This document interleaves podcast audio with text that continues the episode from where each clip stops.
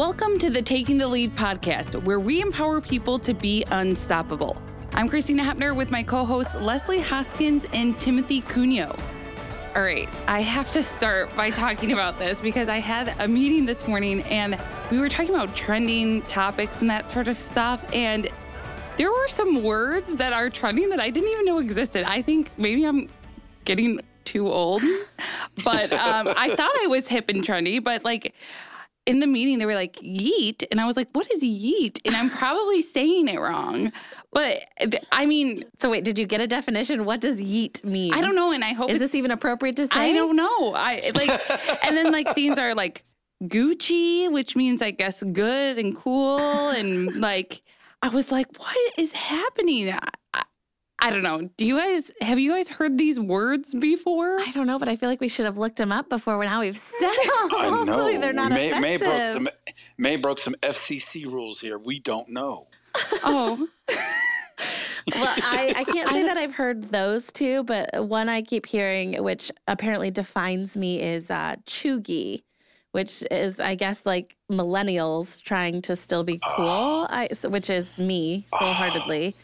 Oh. Um, so I, I guess you would call me chuggy, but that's the only word I know, and I don't think it's supposed to be a nice term. However, I'm leaning into it. Yeah, I, I just was shocked this morning. I just had to talk this out because I didn't know if you guys had heard any of these words before, but I was like, I'm not that old. I, at least I didn't think I was that old. Timothy, what have you learned anything new lately? Oh, I just learned how what S M H meant, and that was just like a couple of weeks ago. So I'm really behind on this abbreviation stuff. Tell so. everybody, what does S M H mean? Shake my head. Oh. And everybody's shaking their head right now going, oh, my God, he's old. So... uh Uh, Gucci, I mean, I've heard of a Gucci bag. Yeah, but not, yeah. Oh. But like I guess cool, it means right? It's like super cool because I think, I mean, growing, cool is probably not cool to say. Oh, like gosh. That's Gucci. You know, I can't keep up. I can't keep up. You with know it. What? I will be honest. So I, the the most times that I get updated on these types of things are during camp, the week of camp, when we have sixteen and seventeen year olds on campus, and you hear their language and they just, you know, throw it in there, like it's common terms, and then you ask them about it, and that's when I think people would probably say I'm chuggies, because then I'm now asking kids what the terms mean.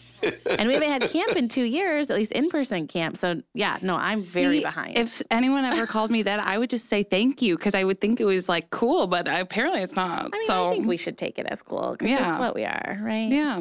I, millennials yeah. just trying to make You're it. in the crowd. You're being hip, so. I try. I try. All right. Well, if anybody knows any cool terms, uh, feel free to send them our way. So Christina, Timothy, and I can stay up to date with things, I guess, because it turns out we are behind. Uh, good thing we do know about Leader Dog and, and blindness, so at least we can talk yes. about those things. So on today's episode, we have a very special guest who has attended all three of the Leader Dog programs and has been a featured client for numerous Leader Dog events and is a huge inspiration to many. Shannon Columb has retinitis pigmentosa, and she grew up in Sturgeon Bay, Wisconsin, on her parents' dairy farm, where she spent most of her childhood playing outdoors. In May of twenty twenty, Shannon graduated from the University of Wisconsin-Stevens Point with her Bachelor of Science in Environmental Education and Interpretation. She's currently serving her second AmeriCorps term as an environmental educator at a local nature center in La Crosse, Wisconsin. In an effort to make the outdoor more inclusive to people with disabilities, particularly those who are blind or visually impaired, Shannon created the website The Blind Naturalist, where she currently shares her experiences navigating nature and vision loss on her blog. Hello, Shannon, and welcome to the program, and we're happy that you're here. What age was your vision changing that you noticed? Yeah, thank you for having me. I am thrilled to be on the Taking the Lead podcast, and I was diagnosed with retinitis pigmentosa when I was two. My parents kind of had a feeling something was was different, because when I started walking, I would trip over our two big black labs. Um, I would When I would be running in the living room, I would run into the, the vacuum cleaner. And whenever I wanted to see something, uh, I always had to bring it to a window to see it in the natural light. So my mom and I would go to doctor after doctor, and finally they diagnosed me with retinitis pigmentosa at the age of two. And growing up, I didn't really... Um, so growing up, I spent a lot of time outdoors, and really the only challenges I faced was I couldn't play at night. Um, I couldn't see at night. So I would, you know, just, that was my biggest challenge. Um, but when I started attending school, a lot of other challenges started to, um, you know, I started to, when I started to attend school, there were more challenges that I faced. So I wasn't able to um, see the whiteboard or the chalkboard. I had difficulty seeing my textbooks and uh, the worksheets that I did, had. So um, I would really say that my vision really started to affect me when I was maybe five or six, um, because I was seeing all these other kids who were, you know, able to read books and able to um, work on their worksheets and read the, the chalkboard from beh- back behind, or were able to read the chalkboard from the back of the room, while I had to be super duper close to it. So yeah, that's when I really started noticing my vision. And throughout the years, uh, my vision has uh, decreased. So you were diagnosed at age two, which is really young. It's amazing that your parents were really catching on to those different things and started to notice like, hey, something might not be right here. Um, so did you receive any type of services or start using a cane at such a young age, or was that kind of later on in school when it really started to impact your life? Yeah, so I would say later on in school, um, I was able to see a vision teacher every month, um, as well as an orientation and mobility instructor. And um, I started using a white cane, I want to say maybe in second grade, and I hated it. I hated my white cane so much, so much so that my um, orientation and mobility instructor had to pay me a dollar every single time. Oh my gosh. He saw me. Um, but he was really persistent.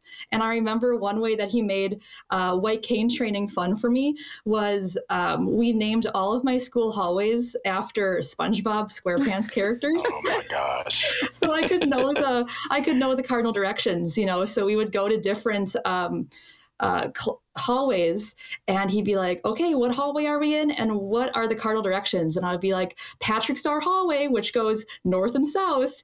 Um, so that really helped, you know, me with my cardinal directions, and started to make white cane training more fun. Um, and through elementary school, middle school, and high school, I got white cane training, but it was it was very limited. Um, again, I only got it once a month during the school year. And it wasn't until I went to Leader Dog's white cane um, training that I got more experience in different environments. I can't imagine as a kid not wanting to, you know, go through that, because, I mean, as a kid, I was stubborn myself. So I totally understand that. And it sounds like your instructor made it a lot of fun. And growing up in school, were you the only kid, or did you know any other kids with vision impairments? I didn't know any other kids until I went to uh, my first camp for the blind, which was at the Wisconsin School for the Blind and Visually Impaired.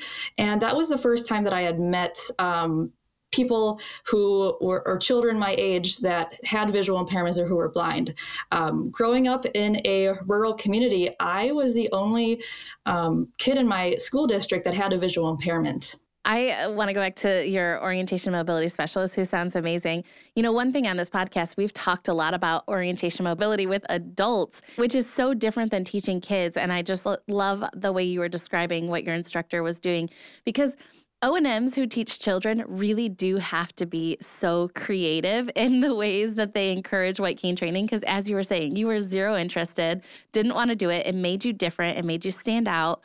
Um, which as a child is really hard to do and accept. So I think that's really cool. Another thing that O and M's for kids also have to do is really teach a lot of concepts that um, a lot of times adults don't, or have already kind of established later in life when they come to, to Leader Dog. So just a shout out to all those uh, O and M's out there that are working with kids and, and putting in all those hours and trying to make it a fun and exciting experience. So uh, it sounds like you had a really good one. I did, yes. So I had somebody from Sturgeon, Wisconsin, find Leader Dog. How did you find Leader Dog? Yeah, so it was in high school that one of my special education teachers um, introduced me to Leader Dog. She showed me a flyer for the summer experience camp, and there was no way. I was not going to um, fly to Michigan all by myself and be stuck at a place where I might not like the people. stuck. Stuck. Yes, stuck. Hey, I was a teenager, you know, so there, I was very reluctant. And um, so, you know, I wasn't budging. And that same teacher introduced me to two very special women uh, in my community, a puppy raiser and a leader dog user. So she brought in Maggie, who raised thirty leader dogs. Oh my gosh. And she brought her future leader dog at the time, Kindle. And, you know, that puppy kind of sold me. I was like, wow, this is so cool. She told me what she did as a puppy raiser and what leader dog does for people who are blind and visually impaired. And that, that kind of helped. But it wasn't until I met Patty and her leader dog, Lily, where I was officially sold. Um, Patty had come to my school and we were talking about how Lily changed her life and her life with vision loss. And Uh, towards the end of her visit, we were just walking around the hallways of my school, and I had my cane, she had Lily, and she's like, Shannon, put away your cane. I'd like you to take Lily for a spin. And so I folded up my cane and grabbed a hold of Lily's harness, and I told Lily forward. And that moment right there, I was like, I am getting a leader dog. This is what I need to do to, you know, for my future. Um, for once, you know, I felt free and I felt like I could put trust into this, this dog. So after that, I went home and I filled out an application. And a few months later, I flew out to, to Leader Dog. That is such a great story, Shannon. Christina and I are over here like, oh my gosh, like that's so great. Like, I, I think it, you know, it really shows that mentors are so important in our lives, and like how that little experience that she provided for you was so impactful and kind of set you on this journey forward. Um, so that's incredible. And I'm so glad that you filled out that application and got on the plane and came to Leader Dog uh, for summer experience camp and all the other programs. Um, but do you mind telling us about camp a little bit, like kind of your favorite parts? Really, that was one of the best weeks of my life. I think it was amazing to even just connect with, you know, teenagers, sixteen and seventeen year olds, just like me from all around the country that had um, blindness or visual impairments. Um, because at my other camps that I had gone to, you know, we were kids of all different ages. Um, but at this camp, I was able to be with people like me, uh, my age, that had, you know, my my same challenges. And we did so many fun things. You know, sometimes we had white cane training um, downtown. And other times we did zip lining and rock climbing, and we did tandem biking. Um, and I would say, you know, I think my most favorite day, like many campers, is dog day, where we got to where we got to um, work with a, a guide dog and a guide dog mobility instructor. Um, so yeah, that was definitely my favorite. And I think, you know, overall, what I really took from that camp was just making those connections with um, people at Leader Dog, um, you know, volunteers that had come and helped, and uh, just my fellow campers. I am still friends with a lot of them today, and it's been wonderful just watching their own journeys, um, whether they, you know, go back to Leader Dog for a Leader Dog, or they, you know, go back for white cane training. It's been wonderful just to watch my friends, you know, grow up around around the country alongside me. So I think that's amazing that you were able to meet so many people around the country. And I've heard about summer experience camp. I have not worked at Leader Dog when it's happened. And so I'm excited to kind of witness it, because we're hoping to have it in person for the first time in a couple years this year. And, you know, what was it like when you first got onto campus? You know, camp for any kid, I know, is, or any teenager, is a little nerve-wracking. Um, you know, you're meeting new people, you're, you're in an place that you've never been before. What was that like, kind of that first day when you flew in?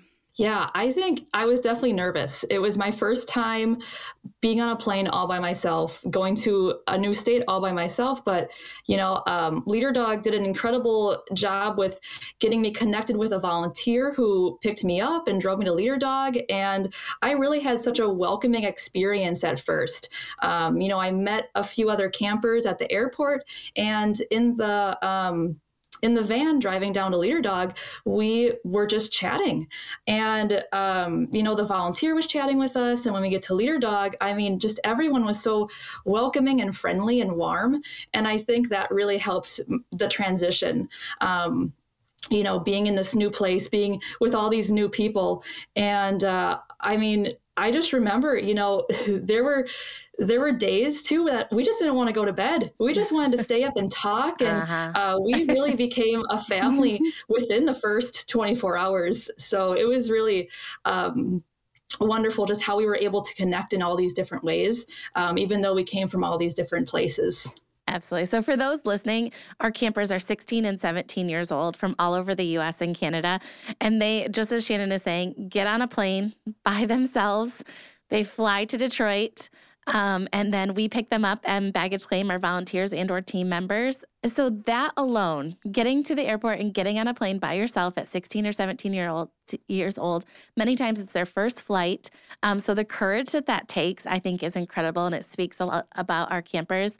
Um, and then coming to campus. And Shannon is right. I absolutely love camp. So the first day, everybody's a little shy and kind of to themselves. And then it, Shannon's exactly right. After twenty-four hours, you would think these kids have known each other for a lifetime.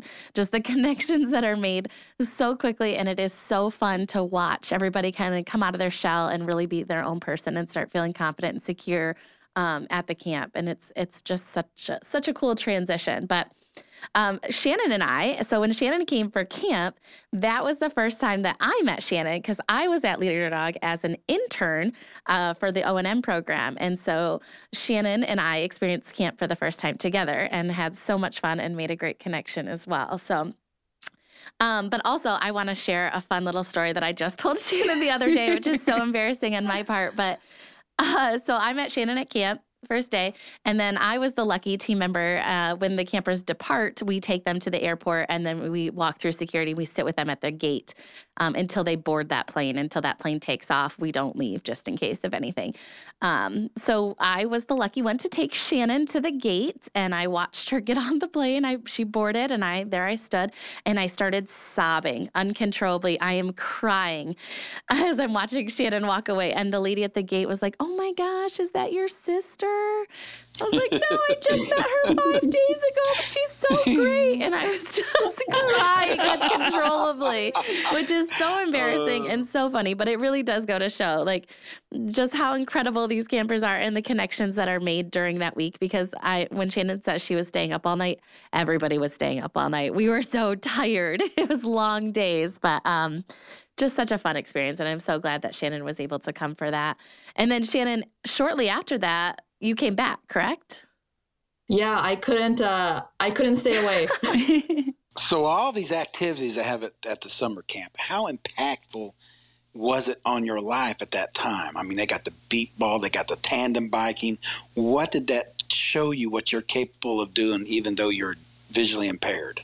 For a lot of those activities, that was the first time I had ever done them. It was the first time I had ever tandem biked. I had ever um, zip lined.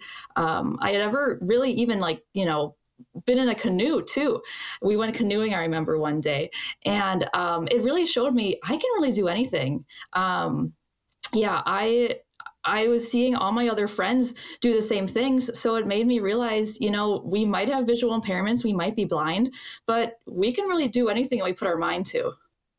I love that. That is amazing. And I just want to point out, because people listening to this are probably like, "Oh my gosh, that's got to cost an arm and a leg." Well, this is completely free for our clients, thanks to all of our generous donors. So, you know, if you know someone who is blind or visually impaired and they're hearing this and they're like, "I want to come to summer camp," we fly you out, we feed you, we house you, all of that. So I think that is very important to point out, because I'm sure that there are some people out there going, "Wow, how much does it cost to ride on a tandem bike?" and that sort of stuff. Right. So much fun. Um, so we, after camp, you came back for a week of orientation and mobility, um, and then you uh, came back again uh, for a guide dog. So do you want to tell us a little bit about your guide dog? Yeah, sure. I could talk a little bit about Fraser. Um, Can I talk about white cane training, though? Oh, that my was gosh. Really impactful. You know you can always talk about white cane training. Yeah. I'm delighted about okay. that. Okay, because I, I, that is such a big part of, like, you know, my journey um, that I just, I can't brush over it. I love that. Okay. Um, so, yeah, I would say about a month after camp, I flew back to um, Leader Dog and participated in a week-long uh, white cane training. And I was actually joined by one of my fellow campers, too, which made that week so much more fun. And plus, you were there, Leslie, as well as Jessica. Mm-hmm. And so that week was really impactful for me because um, as I had said earlier, a lot of my white cane training was very limited, and I only had experience in my rural community. I had never crossed a lighted intersection. I had never traveled at night with my white cane. So those are my two biggest goals with white cane training at Leader Dog. And so throughout that week, we had so many different experiences. You know, we were able to have a, a night route, and we were able to travel in different environments with our white cane. And I remember specifically, too, um, Leslie and, and Jessica created a scavenger hunt that Ashley, the other participant, and I had to do um, in downtown Rochester Hills, um, where we had to go and ask for help at different businesses, because both Ashley and I did not like doing that. We did not like going in and asking for help, asking for directions, but we had to do that. And um, I think that was when we got ice cream, Leslie, or something. That was like the end of the scavenger hunt, was we were getting ice cream. See, it wasn't so bad, right? It was terrible no, maybe for no. the get-go. Well, and- Wait a minute. I, I didn't get ice cream, oh, no. Leslie. Oh, What's no. up with that? Just opened up a can of worms. Cream. Oh, man. You're telling my secrets, Shannon. And I think, you know, the most impactful thing um, was the last day when we did a blindfold walk, um, where I was put under blindfold and had to do a, a whole route under that blindfold. And I had to conquer my fear of crossing a lighted intersection. And this light, lighted, lighted intersection was five lanes. And I remember after I did that, I felt on top of the world. And I really started to appreciate my cane more for um, what it allowed me to do. Um, so yeah, that week was really um, an eye-opener for me, and it really helped me gain more confidence in just not only my white cane, but also my navigation skills, which later led me to, you know, get my guide dog. I think that is amazing. And I think that just goes to show how amazing our orientation and mobility instructors, our white cane training instructors are, to be able to come up with things like that. I mean, Leslie, that's amazing that you guys were able to come up with a little scavenger hunt, and then also to get you out of your shell, to ask questions and that sort of stuff. That's a great skill for anyone that a lot of people in general are afraid to speak up and ask for help and ask direction. So I just have to give a shout out to our amazing O and M team and Leslie um, for all of the work they do, because it always blows my mind when I hear from clients and I hear even just getting to watch our team, what they're able to do, I think is amazing. Well, thank you, Christina. However, of course, Shannon and Ashley were the ones doing all of the hard work. Um, but I'm so happy to hear, Shannon, that that was such an impactful uh, week for you. You know, we love what we do, and we love seeing the growth. And you have especially been fun for me to watch uh, since the, we kind of joined the Leader Dog family at the same time. So I've really enjoyed uh, being part of your journey, of course. And um, and that led you to Fraser. So when did you come back to Leader Dog for Fraser? I came back um, in July of twenty fourteen, so it was the summer before my senior year of high school. Oh, what was that like, having Fraser in high school? It was really wonderful. Um, my high school was pretty small. I graduated with a class of about ninety. So I had really grown grown up with these kids, and they knew that I had a visual impairment. So um, the May before I went to Leader Dog, we actually invited Maggie and Patty to talk with my um my entire high school, including the the incoming freshmen. And they talked about Leader Dog etiquette, how to um, you know, behave around a, a guide dog, a service dog. And that really helped with um, everybody being on the same page. And um, it was a wonderful experience too, just having Fraser um, during that last year of high school, because we could really form a bond before we went off to college. Um, so it was, it was great being able to be a team and kind of learn about each other and um, have that time just to, you know, work with each other and figure out how to be a guide dog team. I love that they educated your whole high school. I mean, how many more people now know be, that would have never known before about a guide dog and etiquette and all of that? And now they're able to, you know, wherever they are now in the world, are able to spread that mission and be advocates. So when they see another guide dog or service dog around, they know what to do, and they may be educating other people as well. I think that's amazing, because you don't even know how many people that could impact down the line as well. Absolutely. So not many high schoolers can handle a guide dog, right? That's a huge responsibility. No. It takes a lot of maturity. It takes a lot of responsibility. And just what you're saying, it takes a lot of advocacy. So you really have to be able to, to advocate for yourself, for your guide dog, your rights, and things like that. So to be able to do that at seventeen years old and in in a high school with other high school students, I think just shows how um, strong you are and courageous you are, and and what a good leader you are, which is really important. So then you and Fraser get to spend a year together um, in your high school, and then you went off to college. And so you and Fraser are still working together beautifully? Yes, he just uh, turned nine ah. the other day. I can't believe what? it. That is crazy. Yeah. Oh my goodness. Yes, we graduated high school together. We graduated college together. We we went to Europe. So uh, my dad always says, that dog's been more places than I have. Shannon and Fraser taking on the world. I like it. Yes. So before we uh, wrap up here, I'm just curious, Shannon, is there any words of advice or anything that you would want to tell anybody who's maybe a teen and not sure what direction they're going to go, if they're thinking guide dog, if they're thinking about camp, just any words of advice? Yeah, I would say definitely have an open mind. Um, it can definitely be scary to a plane and go to a new place and be surrounded by all these new people. But, um, you know, um, just give it a try. And if you have questions, don't hesitate to email or call Leader Dog, because um, everybody is so knowledgeable and and friendly and can really get you on the right path. You know, maybe camp is the right choice or isn't the right choice for you. But I really think it's an incredible way just to, you know, learn more about yourself, to connect with others, and to just have a, a great time. So for parents who want to get their teens involved with Leader Dog, I would say definitely encourage them. And, um, you know, maybe you have to reach out to Leader Dog or reach out to people in the community to get your, your teen and get you connected with people in your community, with Leader Dog, and, you know, get those answers Um, or get those questions answered, because that's how I was able to, you know, go to Leader Dog. Is I was able to meet people that were involved with Leader Dog and showed me what Leader Dog can do. And um, that really helped me, because I was in the comfort of my own home. I was in the comfort of my own school. And um, that really helped me with wanting to go to Leader Dog.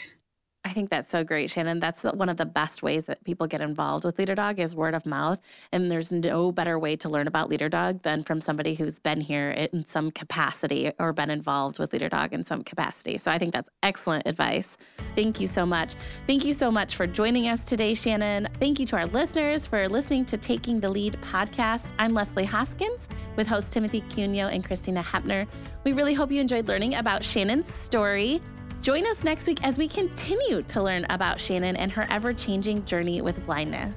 Yes, and don't forget you can reach us at taking the lead at leader dog dot org with any questions or ideas. And if you like today's podcast, make sure to hit subscribe and check us out wherever podcasts stream.